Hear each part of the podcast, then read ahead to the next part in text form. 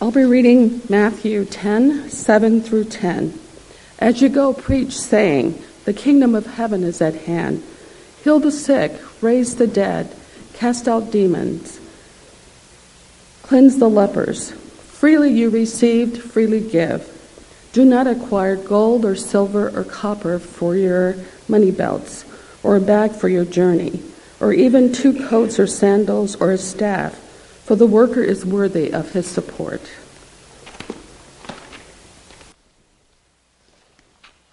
Today we continue a series that I trust has been helpful to you.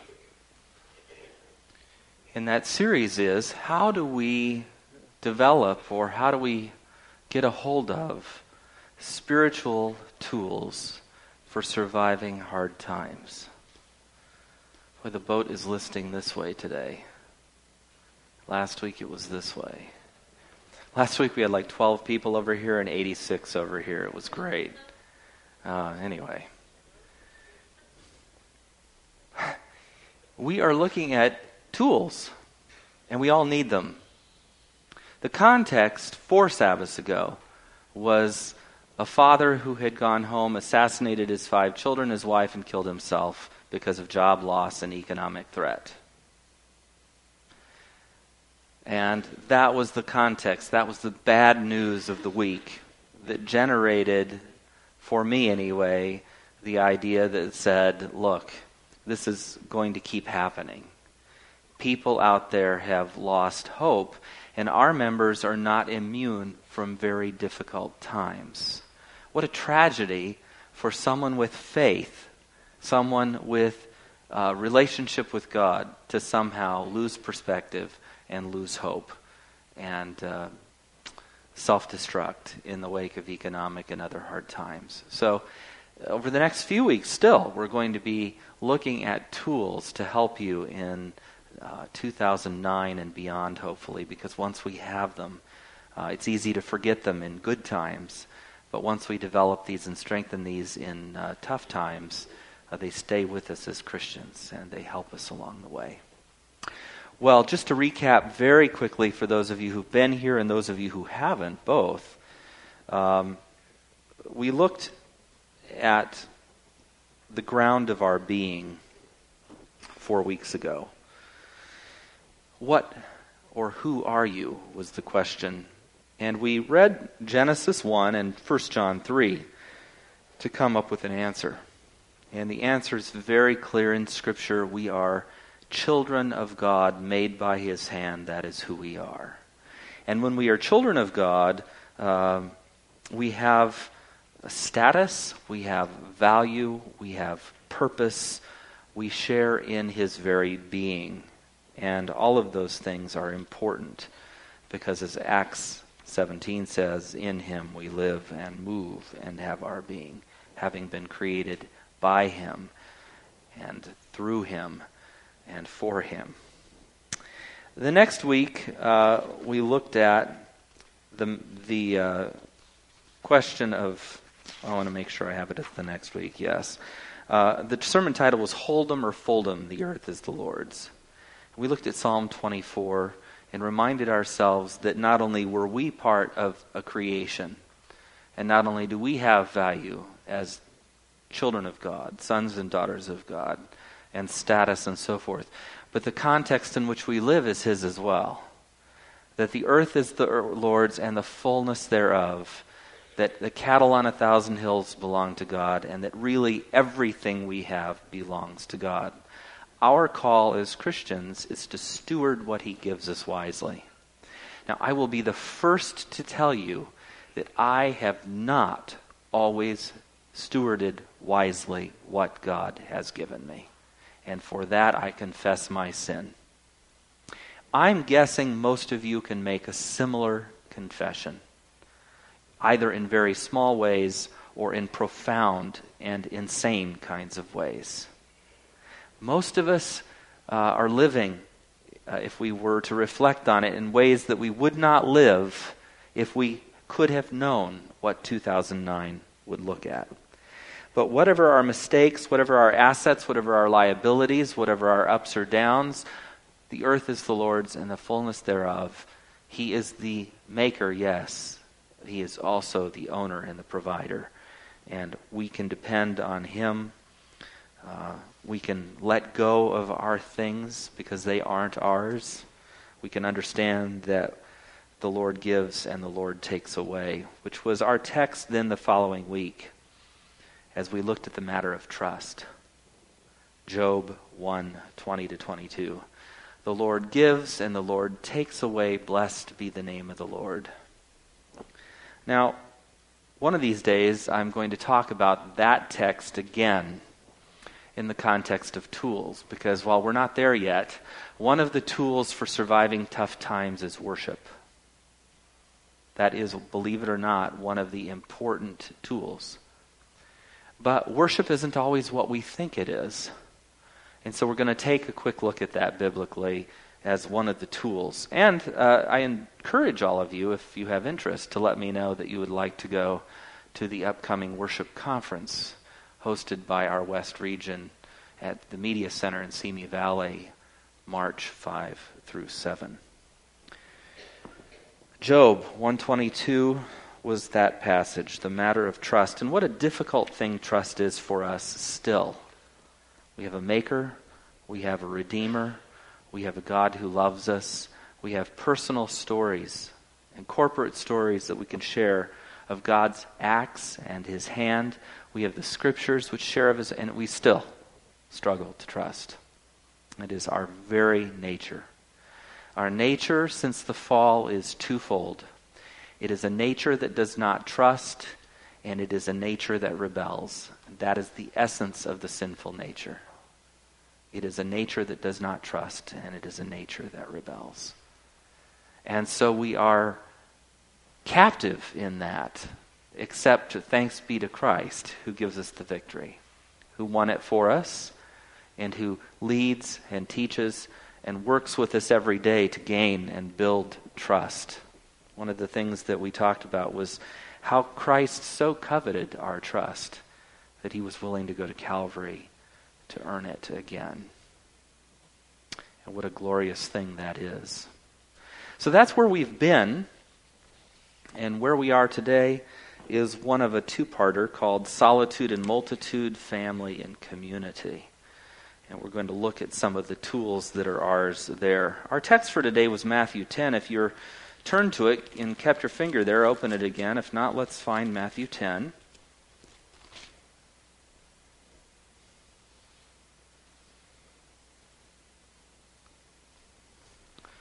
Now, a couple things that are just really helpful to note right off the bat. Pardon me looking over my glasses. These are strictly reading, and looking through makes you all look like unmentionable.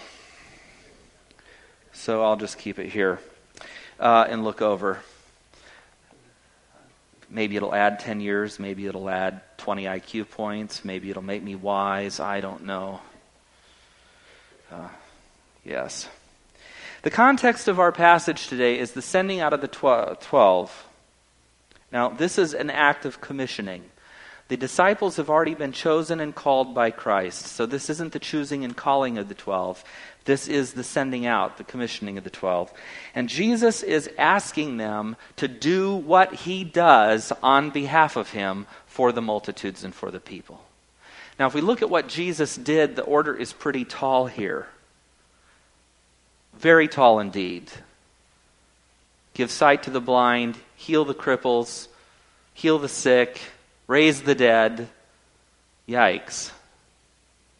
Those are very tall orders, aren't they? How many of you are in the practice of doing those, those four things? Hmm.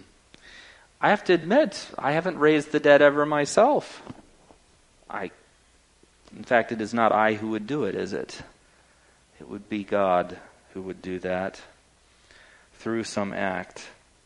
But the context is uh, what the disciples are to do, to understand their purpose, first of all, and to understand their value, secondly. You see, Jesus tells them not to hoard valuables or to take with them provisions, that they're worthy of their hire. That is to say, because of what they do in place to place, because of the acts of compassion and goodness and kindness, because of the message, because of the healing that they bring, they are worthy of their keep. They're worthy of their hire. That is to say, they are to be provided for, and they will be provided for on the way. And that really, that really speaks to all of us. Starting in verse 6 Go to the lost sheep of Israel those in my house, says Jesus. As you preach, preach this message. The kingdom of heaven is near. Now, this is a huge theme in Matthew. Huge. The kingdom of heaven is near even among you. And Jesus is referring to the kingdom of God as he is bringing it and manifesting it in a way that has never been conceived or known before. And it's a point in time that goes onward and will have an eschatological fulfillment of the reign of God or the kingdom of God yet to come as well. But we live in the time of the kingdom of God still, interestingly enough. The kingdom of heaven is near. Heal the sick, raise the dead, cleanse the lepers, drive out demons. Freely you have received, freely you give. Don't take any gold or silver or copper on your belts. Take no bags for the journey or extra tunic or sandals or a staff, for the worker is worth his keep. Whatever town or village you enter, search for some worthy person there and stay at his house until you leave. And he just tells them how they are to greet and be at peace and so forth. I tell you the truth, verse 15, it will be more bearable for Sodom and Gomorrah on the day of judgment than for the town that rejects you. I'm sending you out like sheep among the wolves, so be as smart as snakes and as innocent as doves. I haven't yet recently compared my intelligence to that of a snake, but you get the picture. Be on your guard against men, as they will hand you over to local councils, flog you in their synagogues, and on account of me you will brought, be brought before governors and kings. So, the context of what Jesus is saying in this passage is difficult times. It is not about an established religion, an accepted religion, an accepted message or word. It is not about something that won't create a social ripple or be noticed. It is about something that will be controversial. It is about something that will bring you before authorities. It is about something that you might be accused of being an insurrectionist for, or a traitor for, or one who incites riots. You see, uh, Jesus was accused of these sorts of things. So the context is set. Freely you have received, freely give. I think that ties directly into what I have been talking about in terms of God's ownership. Because the gifts that He brings, in addition to those material things health, healing, life itself these gifts that he brings through his Spirit are freely given. You cannot pay for a miracle. I know there are people in this life who try, but you cannot pay for a miracle. There is nothing you can offer that will compensate God for the grace that he gives you. The only thing we can do that comes anywhere close is the giving of ourselves, the committing of our own hearts and lives, the turning away from our mistrust and rebellion. That's called repenting. Turning away from mistrust and rebellion and turning to God who loved us and made us and redeemed us and saves us. And so, with this free gift that has come, we are then to freely give. The Spirit isn't ours to have and to hold. The Spirit would use us to do good works we're prepared in advance to do for the kingdom of God, which is at hand. Does that make sense? Are you with me? So, part of the economy of God is flow through. Now, I have Quicken program on my computer. And I categorize everything sometimes to the point of ridiculousness. And it really isn't that useful because I'm not very good at keeping track of my cash. As my wife will say, I am a leak. I leak $20 bills and they are never to be found again. And maybe you do the same. Well, I know it has to be, you know, a tank of gas here, a Starbucks cup of coffee there, uh, you know, a quick lunch with somebody here. It's, it's not that I'm throwing my money away, I just don't remember where it went. Any of you like me? Okay, I don't want to know if you're the kind of person who can be given $100 by your wife on Monday and still have it the following Sunday. If you're that kind of person, write a book about it and let me read it another time because I cannot relate to you I cannot. I'm not that kind of guy. It just holes in the pocket there. So, anyway, I categorize everything to ridiculous detail, but let's say, for example, I have an expense, but I know there's going to be an income against that because I'm actually paying for something that I'll be reimbursed for it. That's what I call flow through. It's just kind of a little account note that I make that this is going into this category and it better have a corresponding amount flowing out or coming in or vice versa. And that's how I know that it was a wash and that it's done and taken care of.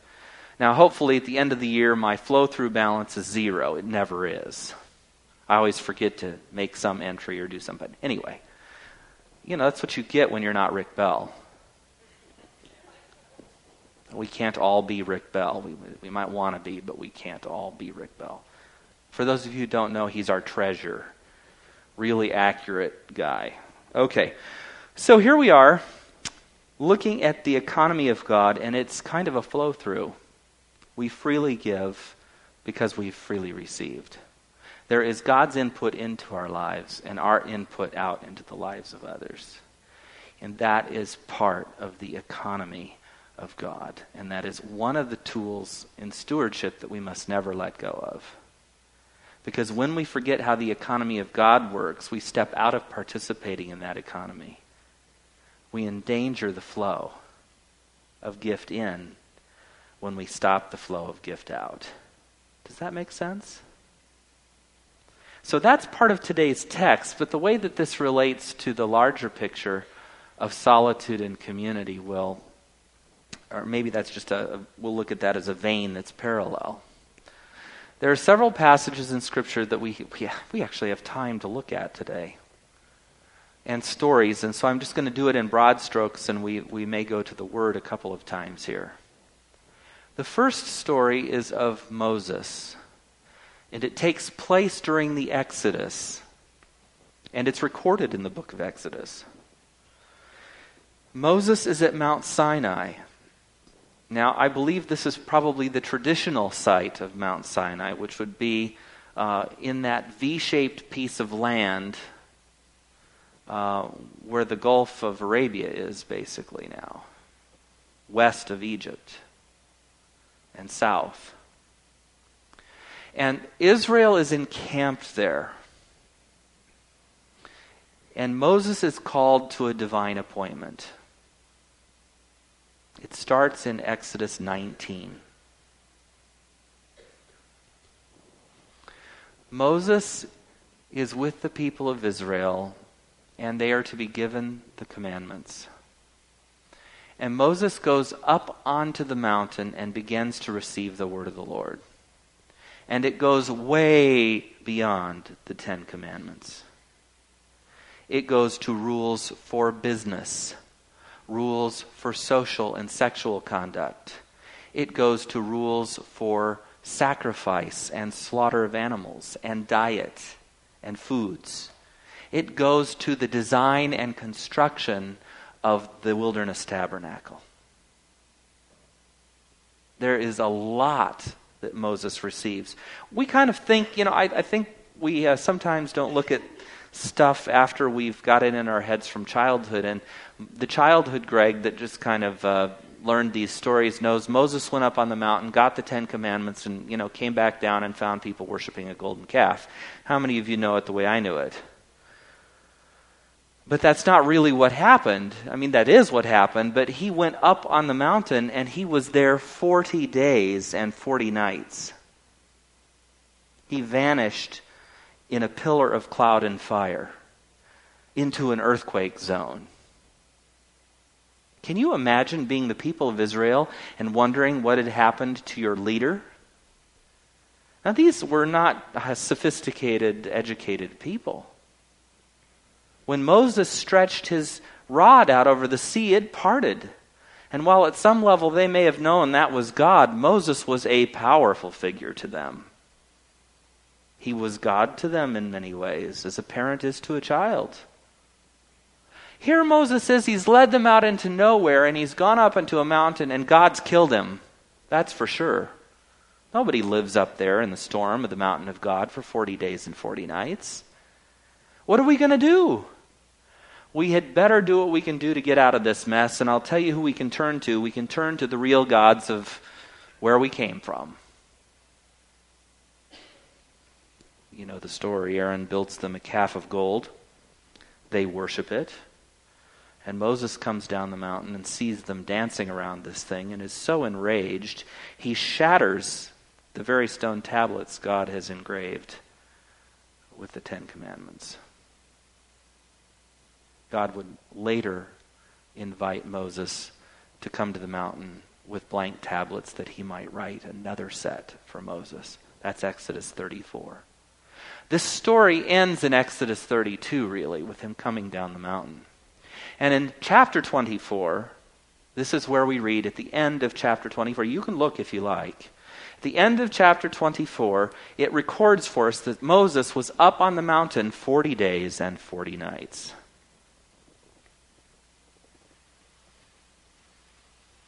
So that's the first story. The first story is of perhaps the greatest prophet apart from Jesus Christ, the greatest leader of the Old Testament, the keeper of the people, the one who delivers them on God's behalf and bequest and behest from Egypt to the border of Canaan. Moses is with God on the mountain 40 days and 40 nights. Turn next to 1 Kings 19. 1 Kings 19. There is a first and a second Kings. If you end up in 2 Kings 19, you won't know where you are.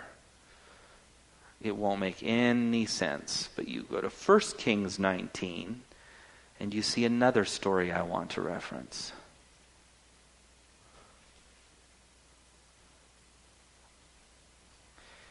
This is the story of the second great prophet of the Old Testament. What was his name? Elijah. Elijah, too, is confronting false religion as Moses did. That is to say, anything that takes us away from the worship of the one who created heaven and earth, created us, and redeemed us. That was the story. Delivered us from bondage. And Israel was in a dark time in its kingship. Ahab was a weak puppet king of a wicked foreign princess queen named Jezebel, who had brought her gods and her ways with her, and was ruthless and cruel, and did not hesitate to use all sorts of tools to get her way. And the worship of Baal, the bull god, was prominent in Israel at the time.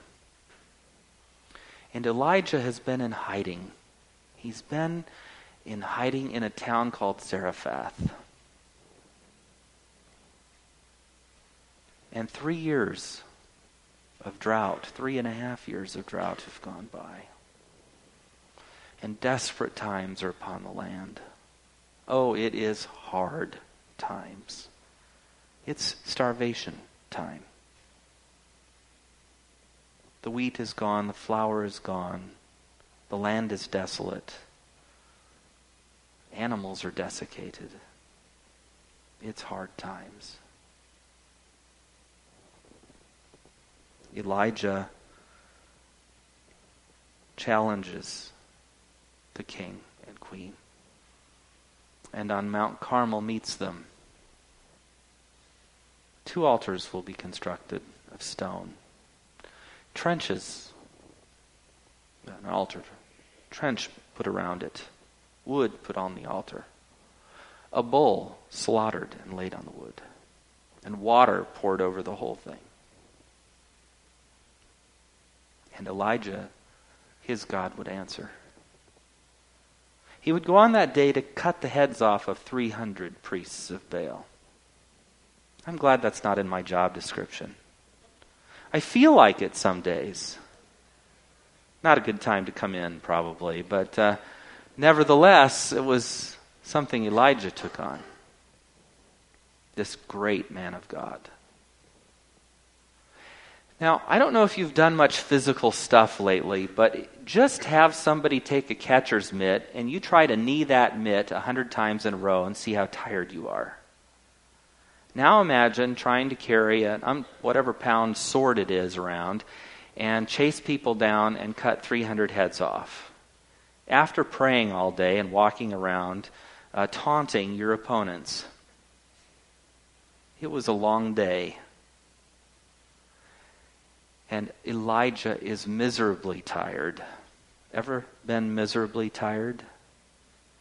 It's almost as if God couldn't console you. You know, you're just beyond consolation, really. You've just so tired you can't see hope. You can't see what God is doing, even. A word gets to Elijah after all of this that Jezebel is not pleased and not impressed and she is going to do to him what he did to the priests of Baal. And Elijah begins to run, chapter 19. And run. Let's turn.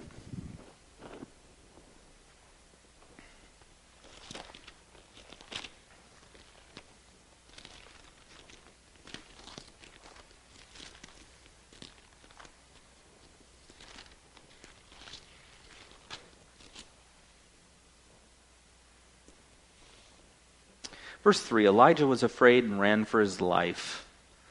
When he came to Beersheba in Judah, he left his servants there, while he himself went a day's journey into the desert. He came to a broom tree, sat down under it, and prayed that he might die. Sound familiar? I've had enough, Lord. Take my life. I'm no better than my ancestors. And he lay down under the tree and collapsed and fell asleep. I don't know how long he slept, but his perception was this. All at once, an angel touched him and said, Get up and eat. And he looked around, and there by his head was a cake of bread baked over hot coals and a jar of water. He ate and drank and then lay down again. The angel of the Lord came back a second time and touched him and said, Get up and eat, for the journey is too much for you. So he got up and ate and drank. Strengthened by that food, he traveled forty days and forty nights until he reached Horeb, the mountain of God. There he went into a cave and spent the night. And the word of the Lord came to him, What are you doing here, Elijah? He replied, I've been very zealous for the Lord God Almighty. The Israelites have rejected your covenant, broken down your altars, and put your prophets to death with the sword. I'm the only one left. And now they're trying to kill me too the Lord said, Go out and stand on the mountain in the presence of the Lord, for the Lord is about to pass by. Well, you know the story. There was a great and powerful wind, but the Lord wasn't in the wind. And after there was an earthquake, but the Lord was not in the quake. And after that came a fire, and the Lord was not in the fire. And after that, a whisper, a gentle whisper. And Elijah pulled his cloak over his face and went out of the cave. Then a voice said to him, What are you doing here, Elijah? And he repeats what he said earlier I am the only one left. The Lord said, Go back the way you came. Go to the desert of Damascus, and when you get there, anoint Hazael king over Aram. Also anoint Jehu, son of Nimshi, king over Israel, and anoint Elisha, son of Shaphat, from Abel Meholah uh, to succeed you as prophet. Well, that's the story. Forty days and forty nights nourished the bread and water sent by an angel. Elijah, the great prophet. fleeing from a woman. And in the New Testament, there is a great prophet, greater than all, but one who is like Moses, a deliverer, and one who, like Elijah, will counteract false religion and call people out to the worship of the true God. And his name shall be Emmanuel, God with us. And his name shall be Yeshua, the Lord saves. His name shall be called Jesus. And we read in Matthew 17. Turn there.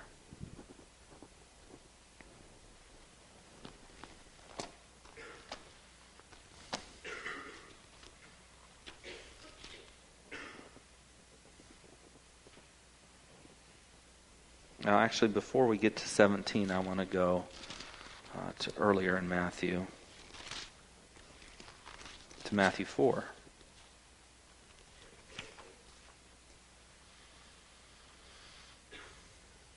Then Jesus was led by the Spirit into the desert to be tempted by the devil. After fasting forty days and forty nights, he was hungry. And the tempter came to him and tempted him in three ways. First, that stones become bread. That second, he jump from the pinnacle of the temple. And third, that he bow down and worship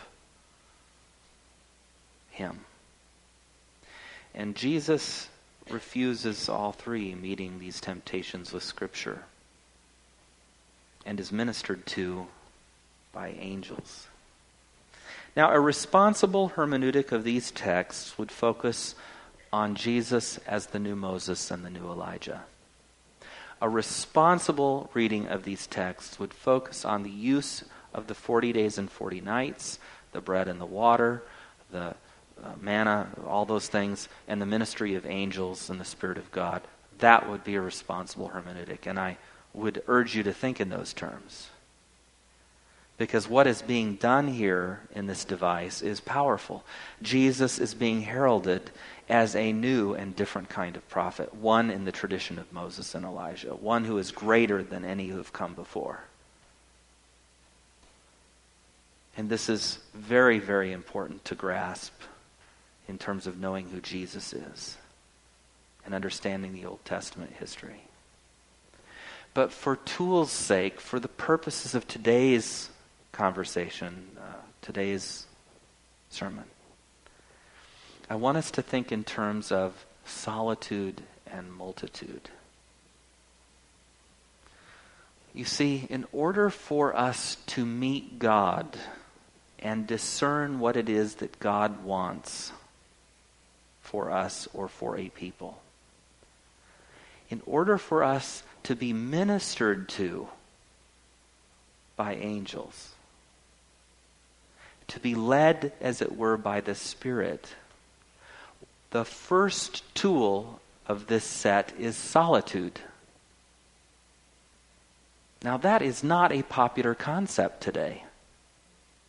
And by the way, I'm not talking about you personality types who get home, barely say hi to the wife and kids, and go in and sit in front of the computer or the TV, or you women who, as soon as the kids are at school, run off to do your thing. I'm not talking about that kind of solitude.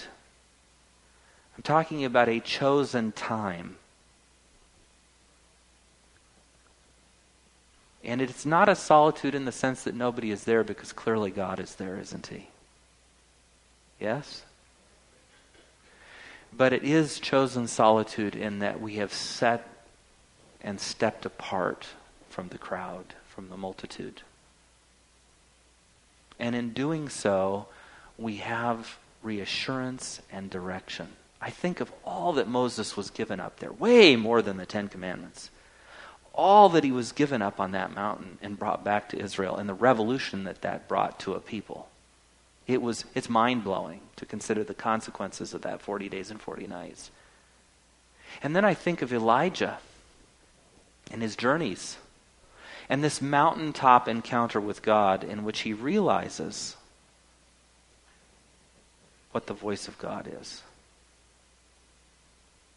And he hears the call to continue ministry and to anoint others to replace those who've not acted as they should in kingship and to anoint a successor prophet to keep the word going.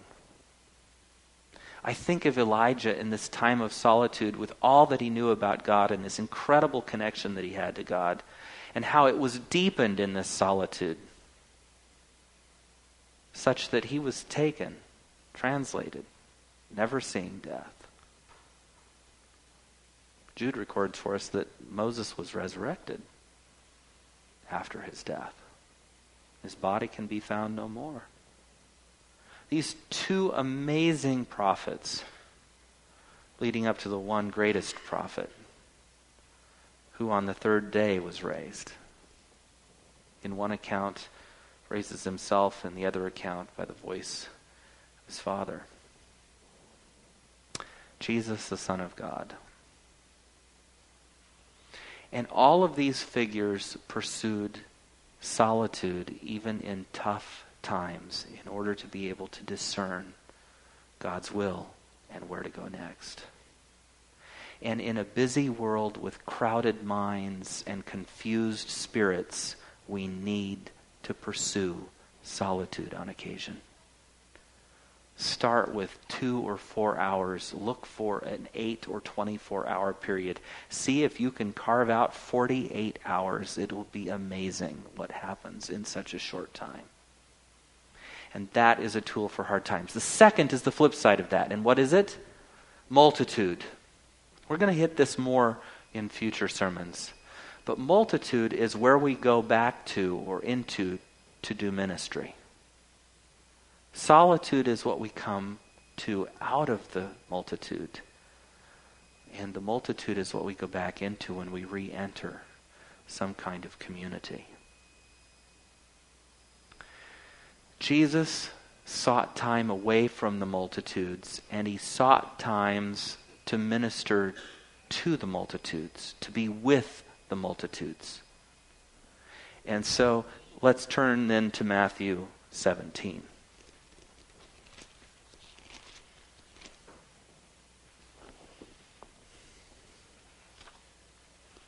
Here's one occasion when he did just this.